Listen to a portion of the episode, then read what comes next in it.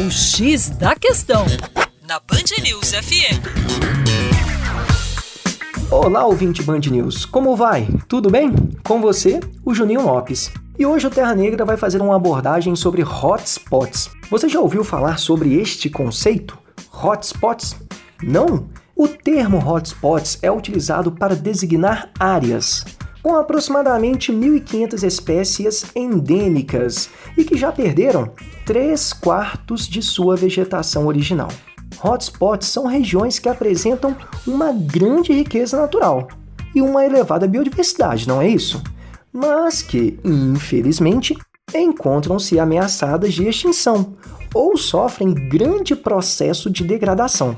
Trata-se dos lugares do planeta onde a conservação ambiental torna-se urgente. Na década de 90, apenas 10 regiões do planeta encaixaram-se na definição de hotspots, com destaque maior para as florestas tropicais, o que inclui, nesse caso, a nossa Mata Atlântica, um bioma profundamente afetado pela ocupação agrícola e também pela ocupação urbana.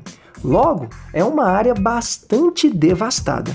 No entanto, no ano de 2005, foram considerados 34 hotspots mundiais, mas que passam por um grande processo de degradação, incluindo neste momento a nossa região do Cerrado. Assim, o número de hotspots brasileiros aumentou para dois: a Mata Atlântica e o Cerrado. E em meio a estes dois hotspots, temos uma área bem estratégica, aqui pertinho de BH, a Serra da Moeda. A Serra da Moeda é uma área de transição de formações vegetais, caracterizada pela presença de espécies do Cerrado e da Mata Atlântica. Para mais, dê uma passadinha na nossa página lá, educaçãoforadacaixa.com. Um forte abraço!